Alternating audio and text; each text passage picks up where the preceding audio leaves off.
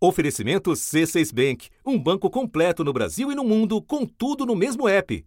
Abra sua conta.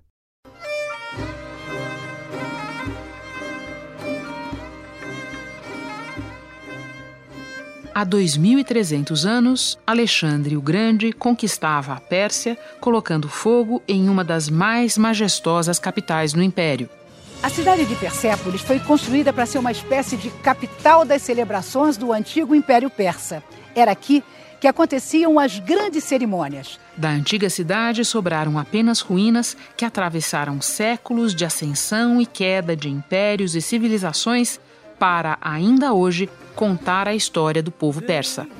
Esta era a entrada principal, a Porta das Nações. Por aqui chegavam caravanas de todos os povos que formavam o antigo Império Persa. É incrível, não é? A gente imaginar que 2.500 anos atrás, os persas já davam lições de convivência, harmonia e aceitação das diferenças. Lugares como Persépolis entraram no meio da escalada retórica entre Estados Unidos e Irã quando Donald Trump ameaçou bombardear patrimônio histórico iraniano, A postagem do presidente americano no Twitter desencadeou reações alarmadas mundo afora e ele acabou desmentido pelos próprios auxiliares. O secretário de Estado americano Mike Pompeo negou que o presidente Donald Trump teria como alvo áreas culturais em um eventual ataque ao Irã. Essa é uma resposta a uma declaração do ministro das Relações Exteriores do Irã. Mais cedo, Javad Zarif disse que atacar lugares culturais é um crime de guerra previsto na lei internacional. No dia seguinte, Trump recuou. Os Estados Unidos são signatários da Convenção de Haia de 1954, adotada para garantir a proteção de bens culturais em caso de conflitos armados. No passado recente, apenas grupos terroristas, como o Estado Islâmico e Boko Haram, cometeram esse crime de guerra.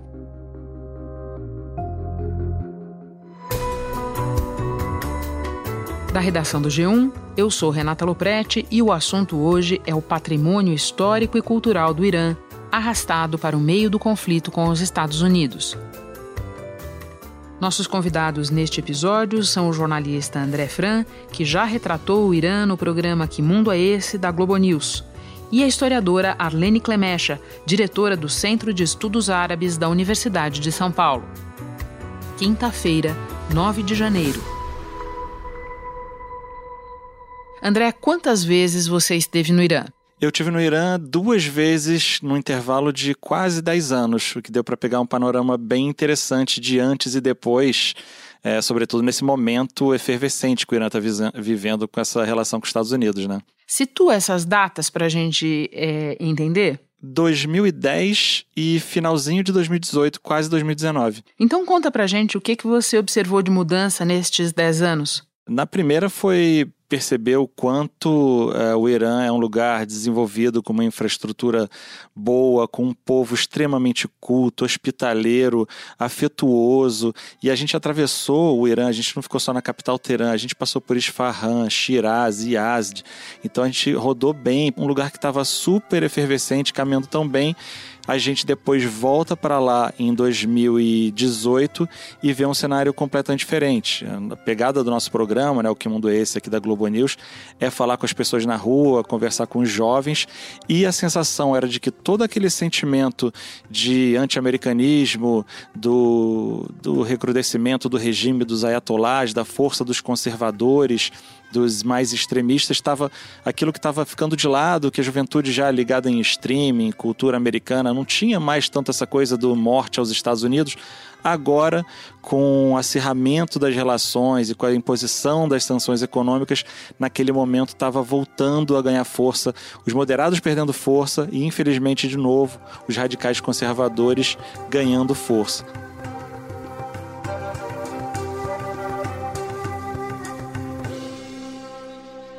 Bom, eu quero então falar um pouco dos lugares históricos que vocês, começando por Isfahan, a terceira maior cidade do Irã, uma das maiores do mundo na antiguidade.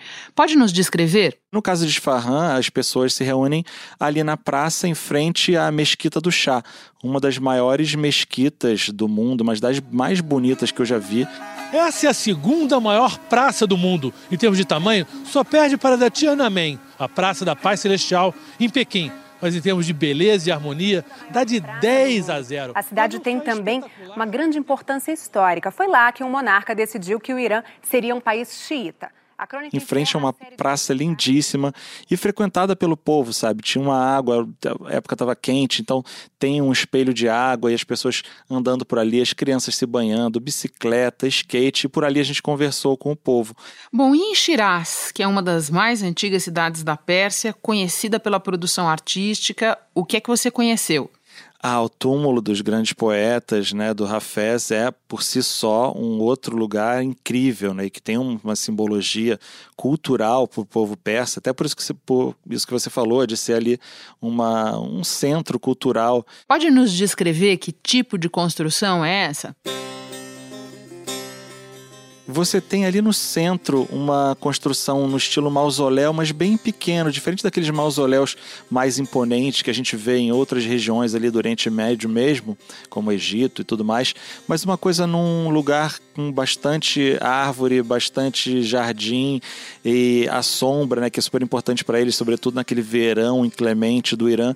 Então, apesar de ser um mausoléu, um lugar que as pessoas vão para fazer reverência a um poeta é, já morto, é um lugar muito agradável agradável que crianças passeiam, que adultos passeiam e que e é outro patrimônio também da humanidade da Unesco, né? Você e sua equipe visitaram também a Mesquita Rosa e chegaram super cedo, né? Pode descrever o que você viu lá? A Mesquita Rosa é impressionante, porque e, e, chegar cedo lá é importante porque o fator principal ali é o jogo de luz que é formado ali pelos vitrais, pelos mosaicos coloridos, quando a luz bate de manhã e ganha a cor é, quando atravessa os vitrais e se choca naquela tapeçaria super colorida também, é um jogo de luz incrível, que não tem igual em lugar nenhum do mundo. Então a Pink Mosque, né, a Mesquita Rosa, ela é bastante concorrida. Você chega cedo e vê um monte de turistas naquele olhar que madrugaram para ver essas imagens impressionantes da Mesquita Rosa de manhã. E isso é outro detalhe importante, que às vezes as pessoas imaginam um Irã mais extremista, fundamentalista ou radical. Não, nós encontramos ali turistas de toda a Europa, de todas as idades, que estavam curtindo uma viagem super numa boa no momento que o Irã ainda estava, ainda não estava nessa situação de crise e, e discursos e atos belicosos com os Estados Unidos. Né? Uma pena que isso agora deve tender a diminuir bastante.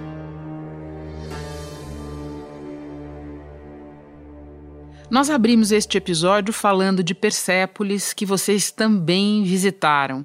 Pode nos contar a importância dessas ruínas? Persépolis tem, talvez eh, seja um lugar que está mais afastado ali no deserto, mas que vale muito a visita, não só pela imponência da construção desse lugar que é histórico para a humanidade e que sobreviveu a investidas de diversos é, ataques que rolaram por ali. Alexandre o Grande passou por ali algumas vezes e nem ele conseguiu destruir tudo. Persépolis foi destruída no incêndio depois que Alexandre o Grande conquistou a Pérsia. Hoje, da antiga cidade, só sobraram ruínas. É, a gente tem ainda ruínas muito bonitas em Persépolis que testemunhou dois impérios persas, então é de uma, de uma riqueza histórica, de uma importância histórica fenomenal e que marca muito é, o Irã, né, essa, essas imagens e Persépolis como um todo. Explica para nós como é fazer reportagem num país como o Irã. Você mesmo estava falando das diferenças que encontrou 10 anos atrás, agora. Que precauções vocês precisam tomar? Que dificuldades vocês encontram? E é interessante até fazer um paralelo com a Arábia Saudita, né? São os dois grandes é, agentes, os grandes players ali na região e é completamente diferente. A gente que teve a oportunidade de viajar para os dois lugares na sequência, a gente no Irã tinha total liberdade, falava com as pessoas na, nas ruas, falamos muito com mulheres iranianas para pegar essa visão delas que estavam também realizando seus protestos por mais liberdade. Em contrapartida, na Arábia Saudita, a gente tinha total dificuldade de falar com quem quer que fosse na rua, mais ainda com mulheres. Ou seja, são dois países que muita gente acaba não tendo a, a exata noção do quão são diferentes, né? acabam colocando dentro de uma mesma caixa, mas são completamente diferentes, de um povo completamente diferente, uma cultura completamente diferente. E, como você perguntou, para você produzir um programa ali dentro também é muito diferente. A liberdade que a gente teve no Irã, a possibilidade de falar com as pessoas e o quanto foi difícil na Arábia Saudita, o quanto é fechado, perigoso e tem que ser um registro quase que secreto mesmo.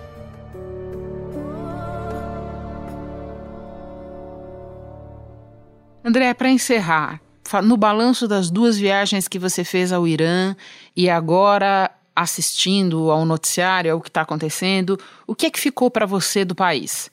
Ficou para mim um país que tem muito a mostrar, que às vezes é muito mal interpretado até por estar distante do Ocidente, ter essa barreira imposta pelos Estados Unidos. Eu acho que a gente devia abrir mais os olhos para o Irã.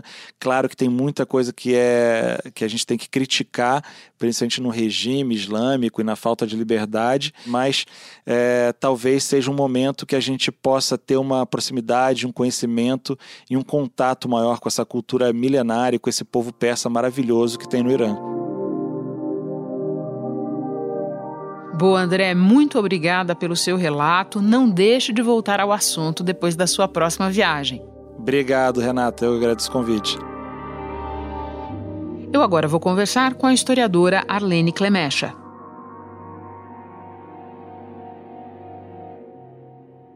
Arlene, o que distingue o patrimônio histórico e cultural do Irã? Renata, o Irã é um país muito antigo. O Irã é a Pérsia. Quer dizer, é a civilização persa, são os persas. Eles têm muito orgulho do passado deles. Todos os iranianos têm orgulho. Não e é um... com uma cultura que durante esses séculos e séculos é, floresceu em vários momentos da história. Ou seja, do ano 500 a.C. a 500 depois, foi um reino persa com suas diferentes dinastias, três delas as principais, mas foi já um governo assim, um, e um, um reino, um império muito glorioso, né, com uma cultura muito elevada. Tanto que quando os árabes chegaram, no ano 642 até 647 tinham conquistado todo o território, é, o legado cultural já foi muito elevado e ele foi incorporado aos califados árabes, fazendo parte assim da construção do que veio a ser a cultura, a arte, enfim, a civilização islâmica, a partir desse período de origem e desenvolvimento do Islã. É, na maioria das regiões conquistadas pelos árabes nesse, no período de, de expansão do Islã, a língua árabe ela chegou até mesmo antes da religião islâmica. E no Irã foi o contrário, ou seja, a língua sofreu uma resistência e o Irã preservou a língua, a principal delas, o farsi, porque já tinha uma poesia, uma literatura muito elevada, uma expressão literária muito elevada. Um, um, dos maiores poetas de todos os tempos é um poeta é, persa, que é o, o, tem o Sadi e o Hafez que fez com que o árabe não uh, penetrasse como penetrou em outras regiões. E olha que eu estou falando de outras regiões também muito cultas e muito importantes, como já era Damasco, na Síria, que era bizantina. Uh, mas essa, essa característica iraniana mostra, né, é um dos fatores que mostram como que os, os, os iranianos ou os persas da época já tinham uma cultura muito uh, vasta, elevada, rica, e que se continuaria se desenvolvendo durante o período período islâmico. Eles foram islamizados como outras regiões, passaram a integrar os califados e a fazer parte de, de toda essa nova fase da história uh, iraniana. Antes da conquista árabe, é, o, o, os persas eles uh, possuíram uma civilização culturalmente muito, muito florescente, que não era islâmica, ela era zoroastra na sua religião principal. O espaço mais importante para os zoroastras era o Templo do Fogo. Eles consideravam o fogo sagrado e uma ligação entre o homem e Deus. Até hoje, no Irã, existem seguidores da religião zoroastra. São poucos, não chegam a 30 mil. Foi somente após a conquista árabe que a região foi islamizada, assim como outras que foram incorporadas pelos árabes dentro desse novo uh, califado que estava surgindo, se desenvolvendo. E a cultura iraniana prévia à conquista árabe, ela foi em grande medida incorporada, porque a característica das conquistas árabes islâmicas do século VII não foram de apagar a cultura, mas de incorporar as diferenças culturais que permeavam os territórios existentes. E o inverso disso, Arlene, na hora em que as duas culturas se misturam, que contribuições dos árabes você destacaria? É, a principal contribuição dos árabes para a Pérsia foi o Islã, sem dúvida. É, o Islã não foi muito rápido, não foi de uma hora para outra, mas é, penetrou na região, primeiro nas cidades, nas cidades bastante rapidamente, mas no campo levou muito tempo 100, 200, até 400 anos e acaba consolidando uma, uma nova cultura mesmo. E veja, Renata, hoje os persas têm uma relação muito interessante com o legado é, é, religioso islâmico. Ao mesmo tempo em que é a religião do Estado, por ter se tornado a religião de um Estado que impõe-se de uma maneira autoritária, aí os iranianos, principalmente a juventude, né, eles gostam de lembrar o seu passado pré-islâmico zoroastra. Então é uma, é uma relação assim que só pode existir mesmo num país tão antigo quanto o Irã. Né, chamando de Pérsia ou chamando, de, chamando ele de Irã, é um país que de 500 a.C. até hoje passou por fases de expressão e, e, produção cultural, artística, uh, arquitetônica, na pintura, nas artes e principalmente na literatura muito elevadas. Bom, vários dos lugares que nós mencionamos neste episódio dizem respeito ao período dos Safávidas. Pode nos explicar quem eles foram e qual a importância histórica deles? Os Safávidas foram a dinastia que se estabeleceu uh, em 1501 no Irã, passando o período de fragmentação política do califado abássida, um califado árabe, mas que teve a sua capital já em Bagdá, ou seja, muito mais próximo dos territórios iranianos. E os, uh, passando esse período de fragmentação uh, política do califado abássida, se estabelece, se consolida nessa região, ou seja, a região do atual Irã, essa dinastia safávida, que era uma dinastia xiita.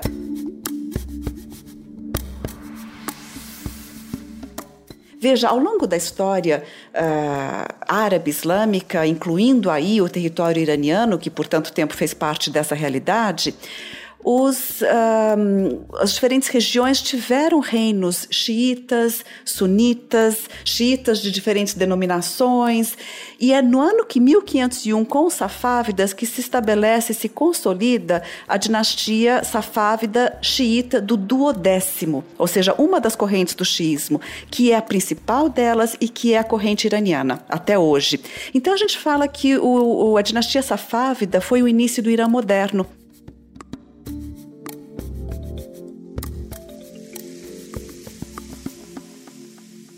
Você mencionou há pouco a produção artística vibrante, dos antigos poetas aos cineastas atuais. O que, é que você destacaria dessa produção? O que você indicaria para alguém que quer saber um pouco mais sobre essa cultura? Olha, hoje realmente uma maneira muito boa de entender o que está acontecendo dentro da, da juventude iraniana é o cinema. É, eles brincam no Irã que cada dois formandos um é cineasta dentro do Irã. E olha que tem muito universitário, realmente é um país muito culto e muito com uma, uma, classe média muito estudada. É, o cinema ele passou já por uma fase assim áurea. From Iran, The Salesman, directed by Oscar Faradi. چیکار کنم دیگه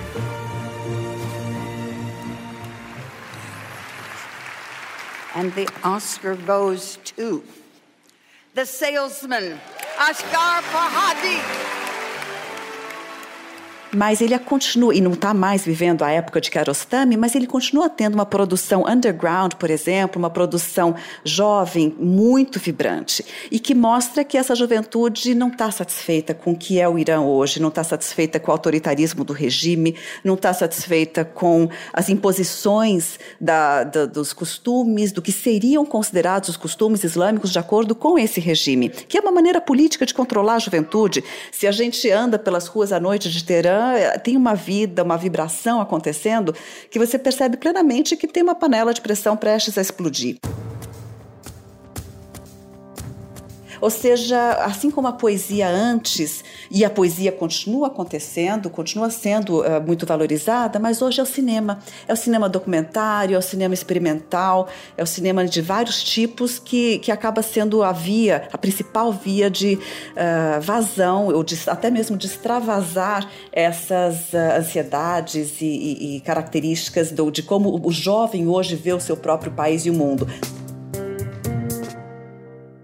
E só para dar um exemplo, né? Dê, por favor. Beber Coca-Cola virou ok, virou cool, porque é uma maneira de dizer, olha, eh, nós também não aceitamos a imposição eh, autoritária que o regime quer fazer sobre nós, nossas vidas, nossa cultura. Então tem uma, uma, uma mas tem contradições dentro dessa juventude, da sociedade em geral, mas juventude eu digo porque mais de 70% do país é jovem, é um país muito jovem, né? Teve uma taxa de natalidade grande recentemente, maioria deles nascidos após a Revolução de 79, então eles não são vistos como inimigos do regime, eles têm toda a legitimidade dentro do, do Irã para questionar o regime. E eles estão fazendo isso, vira e mexe, através do cinema, como eu estava dizendo, através da sua vida nas ruas e até mesmo através de algo como tomar Coca-Cola. Tudo indica que a ameaça de Donald Trump vai ficar só nisso, na ameaça mesmo. Mas a gente precisa lembrar que no passado recente, grupos terroristas como Boko Haram, Estado Islâmico, destruíram um patrimônio cultural importante no Oriente Médio.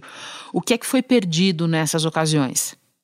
Olha, o, grupos fundamentalistas, como o Estado Islâmico ou outros, em geral, eles uh, tentam impor a sua visão muito estrita, a sua interpretação estrita da religião, que para o Islã significaria, nessa interpretação estrita, a proibição de qualquer tipo de personificação, imagens, é, assim por diante. O grupo Estado Islâmico fez durante a ofensiva deles no Iraque e na Síria, atingindo a cidade de Palmira foi impressionante. É, são algumas das ruínas mais antigas da humanidade. A Unesco pediu uma reunião de emergência do Conselho de Segurança para tratar da proteção do patrimônio cultural do Iraque. Esse pedido foi feito depois da divulgação das imagens dos militantes do Estado Islâmico né, contra o museu no Iraque? O que, que é, é estátuas, personificações, qualquer coisa que possa ser relacionado na sua visão restrita, né, desses uh, grupos fundamentalistas a ídolos, uh, são destruídos.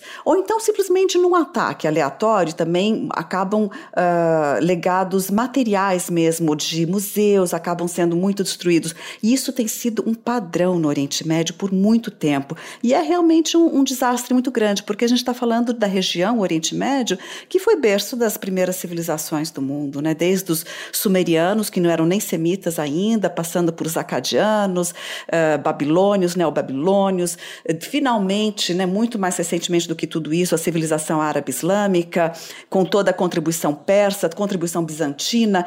Renata, a gente está falando de uma região com tanto legado cultural, com tanto legado material mesmo, que essas, essas uh, destruições por esses grupos são uh, incomensuráveis.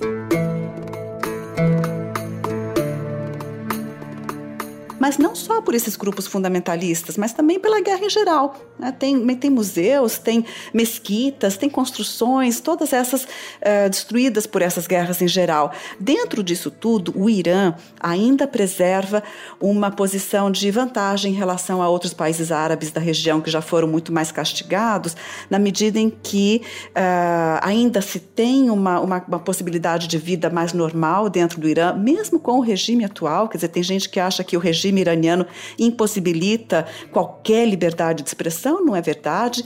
É, tem uma, uma, uma, juventude muito estudada, onde as universidades estão abertas para a juventude, mesmo que sofra censura. Essa juventude sofre censura. Mas se você olha, como a gente está conversando do cinema, você olha o cinema, a censura não consegue pegar tudo. A censura nunca foi inteligente. Na mostra que eu organizava, junto com o Cinesesc e outros parceiros, um dos parceiros era iraniano, um centro de cinema iraniano, um desses filmes era sobre uma moça que perdia o lenço da, da cabeça, o hijab. E ela era interrogada pela polícia, e o filme se chamava uh, Pergunte ao Vento. E ela dizia para a polícia: Olha, pergunte ao vento, o vento levou embora o meu hijab, o que, que eu posso fazer? Né? Ou seja, é uma maneira uh, muito inteligente de dizer a censura não consegue é, nos paralisar. Né?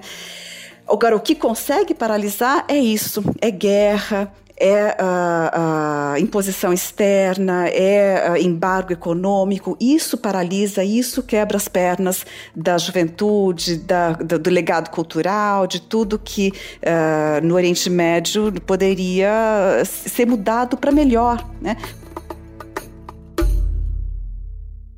Arlene, muito obrigada por encontrar tempo para conversar conosco, pelas suas informações. Bom trabalho para você. Obrigada, muito obrigada. Um bom trabalho para vocês também. O ataque do Irã a bases americanas no Iraque, em resposta ao assassinato do general Soleimani, foi recebido com cautela pelos Estados Unidos, e, na sequência, as duas partes baixaram o tom das ameaças por ora, um patrimônio cultural único de civilizações que remontam a mais de 5 mil anos, parece protegido do conflito que voltou a escalar no Oriente Médio. Eu fico por aqui, até o próximo assunto.